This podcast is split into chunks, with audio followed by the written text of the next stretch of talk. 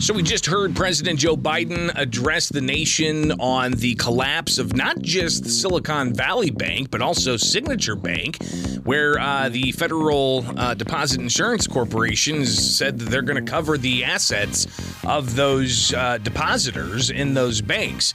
Uh, this, uh, of course, is uh, just the, the, the, what some see possibly the beginning. There's a lot of talk over the weekend about is this going to spread to other banks? What kind of contagion is there? going to be from this uh, because uh, Silicon Valley Bank, uh, one of the, the nation's largest banks, not being able to make good on uh, depositors' withdrawals, that, uh, that raises significant questions. But we heard President Joe Biden just there at the top of the hour addressing the nation, saying that there are going to be no taxpayer funds for these particular banks. So, could this be just the beginning or what's going on here? Uh, joining me in studio is Mark Hurley. He's uh, been a, a, guest here frequently after he uh, retired from the uh, Illinois Air National Guard as a colonel. And Mark, uh, thanks for taking time. Uh, you've got a certain perspective here, and I definitely want to hear from you. Um, your thoughts on the, the president just now? Well, good morning. And it was retired out of the Michigan Air National Guard and off of active duty for many last five years.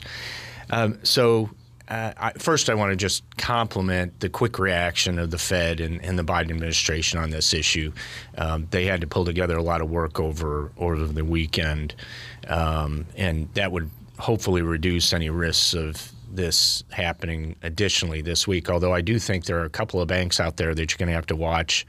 Uh, so I would recommend to your viewers, you know, watch the stock market. If you see that that bank ticker uh, falling, you know, like First Republic or uh, Pacific Western, you know, um, then you may want to watch what's going on with that bank if you have assets in that bank. Okay. Uh, but again, compliment the Fed on their quick reaction. Um, but I want to remind the viewers how did we get to this point? Uh, and really, it comes down to two things. The first is internal bank management, which, of course, everybody's talking about right now. And, and President Biden even said those folks are going to be uh, fired, and they should be. But you know they they made investments of certain types particularly in bonds and securities that were long-term investments. And when the fed rose the you know raised the interest rates so rapidly in such a short period of time it didn't give bank managements an opportunity to uh, to reallocate their assets. And i think that's partly what put us in this situation. Um, so, uh, particularly in these particular banks where you're dealing with a lot of innovative technology, whether it be cryptocurrencies or whether it be other technology, um, and if you, the more you analyze these specific banks in, in terms of uh, signature and also the the Silicon Valley uh, Bank, you'll see that they were heavily invested in innovative technologies and, and deposits of that nature. And a lot of startups, a lot, a of, lot startups of, startups that may have been fueled by a mm-hmm. glut of uh, dollars that was pumped into the economy from uh, the COVID nineteen pandemic uh, relief, uh, you know, funds that were approved on, on a bipartisan mm-hmm. basis, mind you. Uh, but uh, you've got this now. you think this is going to spread further, or do you think that the Fed over the weekend with the FDIC, they had a long weekend? you think that they took the appropriate steps to possibly stem this off from uh, further uh, further spread? Oh, absolutely, and I think that the uh, the fact that they're not using taxpayers' dollars is in, is important. It'll be interesting to watch to see what else they're going to do in terms of changing the rules to reduce the risks of this happening again. Um, some of those rules could be good, and some of them could be bad, depending on your perspective. Um, I find it very interesting that 93% of the Silicon Valley uh, bank was uh, supposed to be uninsured by FDIC, but they're covering all of the deposits. Okay, so as you're looking at that, um, you start to think, well, okay, so now FDIC is also covering more than that 250,000 that was originally promised right. uh, per uh, uh, per bank, or excuse me, per um, individual. Individual. Yeah. Thank yeah. you. Um, so again, you know, a lot of what we're seeing that drove the management of the banks to make certain decisions was created. Um, you know, originally under COVID, if you look back, we never really uh, uh, found an appropriate solution to what was a supply chain problem. And so instead, the Biden administration increased regulations, increased spending, right? That created inflation. That caused the Fed to uh, to raise interest rates, right?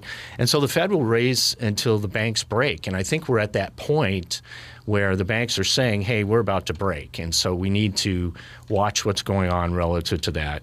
Um, and, and the Fed should have been, you know, examining the risk to the banks when they were doing this. Uh, and I don't think that you know, we have massive bureaucracies in place that should have been watching this and should have been ready. So it's that type of I'm, I'm concerned that hey somebody took their eyes off the ball Okay. Well, and, do, do, you think it was because these, uh, as we heard reported over the over the weekend, a lot of these uh, CEOs with S with the Silicon Valley Bank were more focused on, you know, uh, DEI, for instance, diversity, equity, and inclusion, or right. you know, uh, various social justice issues, or I think even uh, you know they were organizing ski trips for their high-ranking uh, Latina officers or something. To, is is that really a bank's focus, or should they be focused on you know making sure that their depositors are safe from yeah. a, a, bank collapse? They should be focused on making money, right? um, and and social engineering really is not part of their call, and so they did, did a great disservice not only to their own. Uh, bank, but and their their customers, but also to the nation at large now.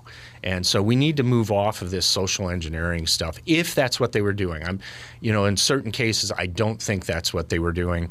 Um, you're going to see multiple banks here that were on the edge. Each of them were invested in high risk areas, and and so you need to. We need to, you know, look a little closer, analyze a little more. Um, but I do want to say that, you know, I want to ask the question to the, to the listeners out there: Are you prepared if things get worse? Right? So, you know, do you have cash on the side, you know, outside the banks? Do you have commodities available like gold and silver or, or other things for trade? Do you have food and water and shelter available? Uh, do you have an independent energy source and independent communications, independent transportation? You know, these are things we don't we take for granted, and not everybody gets prepared uh, for things like this and and hopefully you know everything that the Fed has done will you know calm the waters. We'll know in the next couple of days if, if it hasn't or not. But if and we'll also see in March when the Fed uh, meets again. I suspect they're not going to raise the interest rate again, uh, at least not for you know uh, a little while. You know how long that lasts, who knows? But I suspect at this next meeting they won't raise it. Um, but it'll be interesting to watch as we move down this path. Well, we'll watch it closely. Uh, going to take a break and then come back and uh, talk about uh, how this and even the uh, you know now almost three full years of COVID nineteen and all of the lockdowns that happened and the the vaccine mandates and the mask mandates and the digital passports and all of this stuff. How that bleeds into uh, the need for focusing on a digital bill of rights. My guest is retired Air Force Colonel uh, Mark Hurley here in studio with us on WMAY. A lot more to come here on Springfield's Morning News. Stay Talk. Talking with Mark Hurley in studio. He's a retired Air Force colonel, getting his reaction to some of the news of the day this morning. Uh, of course, talking about the um, uh, the failure of Silicon Valley Bank and President Joe Biden saying no taxpayer dollars are going to be used to bail them out. Uh, but you've also got uh, New York Signature Bank that uh, FDIC stepping in as well. Uh, is this just the beginning, or did they take the necessary steps over the weekend to deal with that? But Mark, one thing that we were talking off air about digital currency currency. And just to touch on it briefly, um, you know, you had Bitcoin drop down below 20,000 over the weekend, but it jumped back up like 10%. Uh, just touch bra- just briefly on that. Sure. I, I think that uh, a lot of the investors that are in, in the altcoins and the Bitcoin are, are hoping that it will eventually be um, either disconnected from the markets as we see them, that they have their own value right? Um, and that's really what needs to be established over time. Uh, one of the things that, that we've been looking at is, um, you know, just in general, that we don't treat our data as valuable. We and that sort of came out of the last 20 years with the way we treat the internet and the way we treat our social media, right? Um, but in reality, our social media is our history, right? When when we put something up there, that's our history, that's our data. And we often are very creative when we do that. Okay, so that's our creation.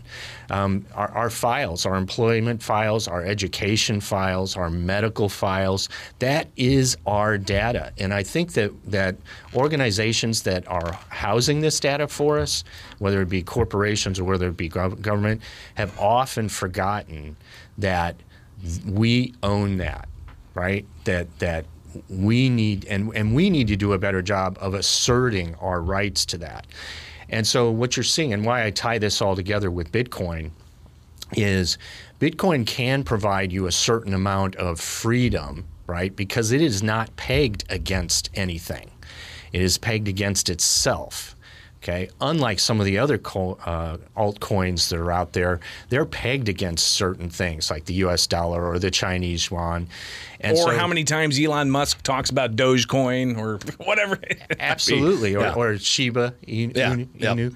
Um, and and so the banks, the, just so you know, the central banks, as long as we're talking about banking, right?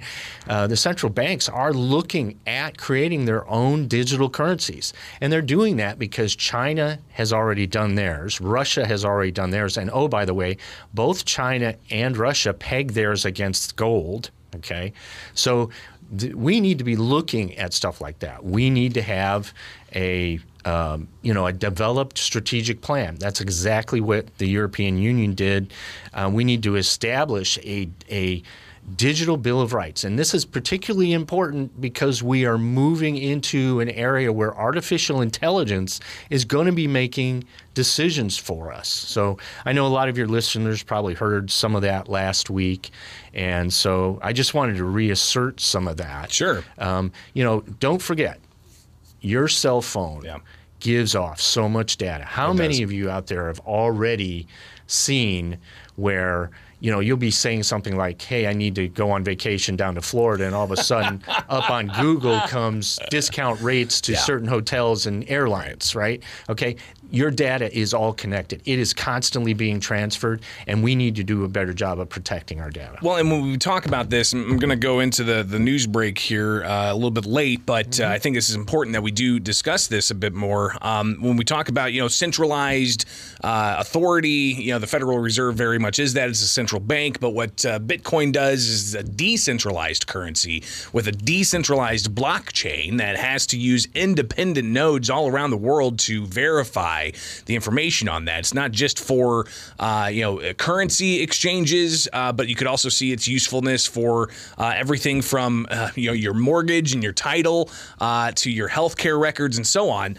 Uh, but Mark, um, here we are. We're facing you know coming up on three years of the the COVID pandemic and all of the steps that were taken from you know telling people you can't go and hang out at church, you can't keep your business open, you can't send your kids to school, and, and variety of things that led to uh, different types of mandates uh, whenever the vaccines came out to have people carry around on their cell phones uh, a vaccine pass system, which gave you a green check mark if you were good or a red check mark if you weren't. Uh, I mean, these types of things they're all very much connected. Uh, so talk a bit about you know how now three years later from COVID nineteen, um, were these steps appropriate? or did they do more harm? What are what are some of the the, the, the experts really talking about now, uh, three years into this? Well, last week you had Hillsdale College that actually put together together a series of six different uh, seminars discussing this issue, um, and one of uh, those. Uh, a, a, number of those uh, different speakers were talking about how not only did we face a pandemic from COVID itself, which was serious, but we also faced a what was essentially a second pandemic in which the vaccine, which didn't present, uh, you know, it didn't prevent uh, any uh, transmission. It didn't prevent you from getting the disease. In fact, a lot of people who took the vaccine ended up getting it, uh, you know, a few days later, getting or getting the uh, getting the disease a few days later. Um, so what they what they gave us was imperfect. Let's put it that way. It didn't work. Okay, so well, not just the the vaccine not stopping transmission, but even like the stay at home orders, Right. Uh, and even the you know remote schooling. Uh, Right. These things they they were definitely imperfect, and they they didn't necessarily make the situation better. In some instances, probably made the situation worse. In many cases, like the masks, clearly, you know, we were under mask mandate in, in so many different ways, right? And so they, they were doing things that weren't provable, okay? So what I want to get to is okay, I know that there are some people that were harmed by the vaccine. In fact, if you go out to the VAERS database, which is a CDC database, 1.5 million people had adverse reactions or died. And so there's a new book out by Ed Dowd, who is an actuarial for insurance companies, in which he he outlines, and, and I've got a copy of the book right here, and it, it's very shocking when you go through it, but it's a very quick read. But he's got pictures of people, uh, and a lot of them were young, right, uh, that have passed away. And, and you'll see a lot of things coming out about sudden death and things of that nature, okay? And so we need to really be prepared. Not only did, at one point, did we defend those who didn't want to take the vaccine, but now those who have taken the vaccine and have adverse reactions, we need to take care of them. And so the question is, how do we best go about doing that? Um, and so I don't I don't want to be an alarmist out there. I, you know, not. But in in year one in 2020, what you had was a, a spike in deaths. In 2021, when the vaccine was already out, you also saw another spike in deaths. Okay, that was significantly higher than in 2020 when the when the COVID initially hit. You're now seeing a lot of um, death rate information that needs to be analyzed properly to see what caused that. And un- unfortunately, we're at that stage where it's still being analyzed. But Ed Dowd is saying, hey, folks, take a look at what I've written, right? And there's also a video out there by um, uh, Dr. Uh, Naomi Wolf in which she talks about um, uh, miscarriages and birth defects. And so all I'm saying to the public is look, this is not over. No. You need to go back and take a look at it and say, hey, they didn't give us a great solution. They don't know what the long term effects are. And so that's what that's really why I'm here. You know. Yeah, and really too, uh, you know, you've got the investigation that Congress is uh, doing, and they've even unanimously approved to uh, unveil uh, all of the the classified information about the origins of COVID nineteen. Uh, even the World Health Organization saying it's morally imperative that we find out the origins of COVID nineteen uh, and listen how the uh, how the reaction to the virus, not necessarily the virus itself, but the reaction to the virus of the government with their stay at home orders and with their vaccine mandates and other mandates. Uh, there has to be a, a, deep dive into how people were impacted by that, how our uh, individual selves were impacted by that, but also how our freedoms and liberties were impacted by that as well. Uh, not the last time we're going to talk. Uh, Absolutely. Mark Hurley, a retired Air Force colonel, thank you so much for taking time with us. Uh, we'll connect again soon, all right? Thank you. Have a great day. You too. It is Springfield's Morning News on 92.7 WMAY.